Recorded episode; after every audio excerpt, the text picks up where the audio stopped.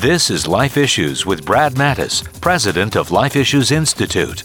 Those concerned about global warming often tell you how to live your life. A new study from Sweden is piling on.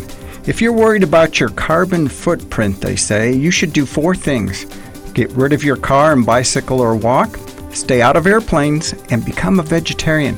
But that's only three. The fourth and most impactful lifestyle change is having fewer children.